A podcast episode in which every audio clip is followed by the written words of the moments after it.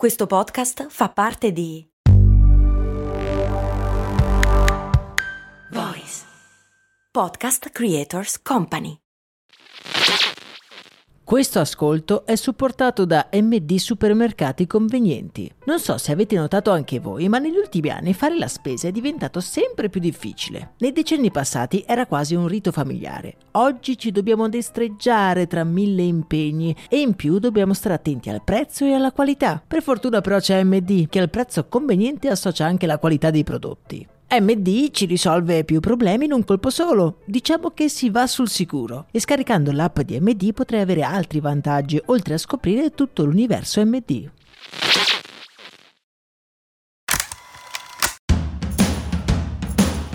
Bentornati su Brandy, amiche e amici. Io sono Max Corona e quest'anno, dopo parecchie stagioni di latitanza, ho deciso di partecipare ad un fantacalcio. Sono rimasto in realtà indeciso fino all'ultimo. Chi ha mai fatto il fantacalcio sa bene che può essere tanto divertente quanto crudele.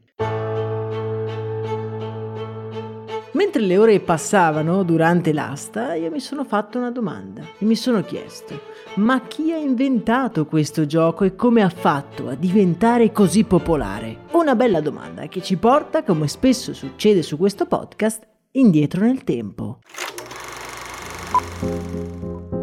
Siamo nel 1984 a Cincinnati, nel bel mezzo di una grandissima fiera di console, videogiochi e articoli videoludici in generale. Tra i molti partecipanti c'è anche Riccardo Albini, il direttore della rivista Videogiochi. Riccardo, all'aria stanca, è il suo ultimo giorno di fiera e si aggira tra gli stand con aria impaziente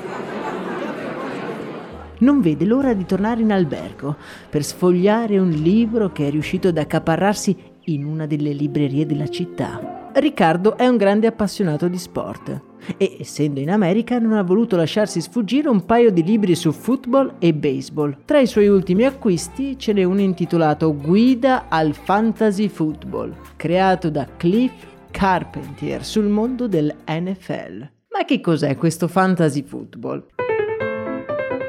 Fantasy football era nato in un polveroso albergo di New York nell'ormai lontano 1962, quando Bill Winterbach, allora proprietario della squadra di football degli Oakland Riders, si riunisce con degli amici e nella penombra creano la prima lega di fantasy football. Il concetto originale è molto semplice. I membri della lega avrebbero arruolato i giocatori nelle loro squadre fantasy e sulla base delle prestazioni di questi giocatori nelle partite nel mondo reale i membri avrebbero accumulato punti e gareggiato l'uno contro l'altro. Il concetto, come molti fantallenatori sapranno, è esattamente quello alla base del fantacalcio ed è lo stesso contenuto in quel libro che Riccardo porta in Italia, ignaro che quelle semplici regole verranno seguite alla stregua di una religione da milioni e milioni di italiani.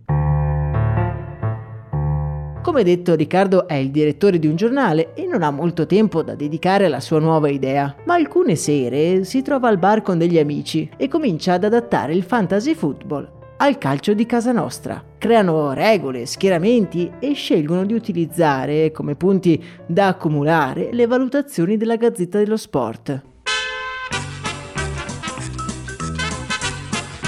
Il fantacalcio viene testato per la prima volta durante gli europei del 1988, quando Riccardo, gli amici con cui si trovava al bar e i due baristi si sfidano in un primo mini torneo. Durante questa prima edizione i giocatori vengono assegnati tramite sorteggio, un metodo che mostra subito i suoi punti deboli e già dalla stagione 1989 i nostri protagonisti inseriscono uno degli elementi più importanti di ogni stagione di fantacalcio, l'asta.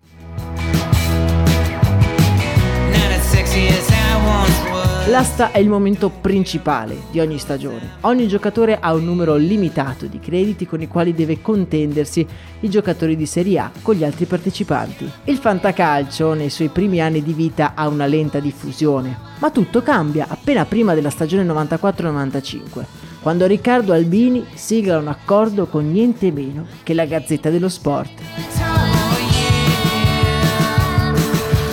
Per quella prima edizione si aspettavano circa 10.000 iscritti, ce ne furono più di 70.000. E badate bene che le cose erano molto diverse da come sono oggi, non c'erano piattaforme o internet. Bisognava andare dal tabacchino, passargli la formazione scritta a penna su un foglio di carta. Negli anni il gioco si è evoluto e si è diffuso, diventando un vero e proprio fenomeno di massa. Si conta che oggi ci siano più di 6 milioni di giocatori in Italia, di gran lunga di più di quelli che giocano a calcio reale. Il gioco si espande in tutta Europa senza mai però raggiungere il grado di mania di massa riscosso in Italia, dove gli stessi giocatori vengono fermati e contattati per avere notizie dell'ultima ora riguardo agli schieramenti. Riccardo Albini continuerà a lavorare come giornalista e nel 2005 porterà in Italia un altro gioco diventato anch'esso poi super diffuso. Un gioco che aveva conosciuto nei suoi frequenti viaggi in America, un gioco con dei numeri e delle caselle. Il Sudoku.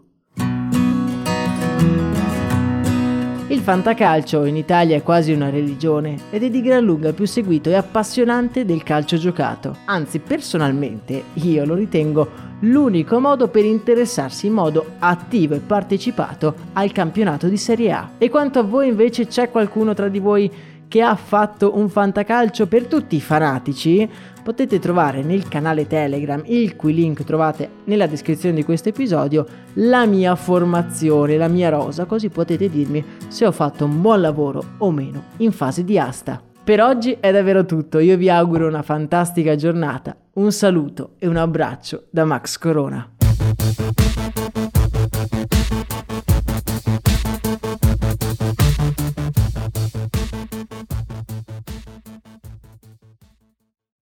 Vacanze in Sicilia o in Sardegna. Con i traghetti GNV viaggi in relax, porti tutto quello che vuoi e ottieni super vantaggi. Col nuovo programma Fedeltà MyGNV accumuli punti viaggiando, ricevi un cashback del 20% e tanti sconti a bordo. Non c'è modo più conveniente per andare in vacanza. Scopri i dettagli su gnv.it.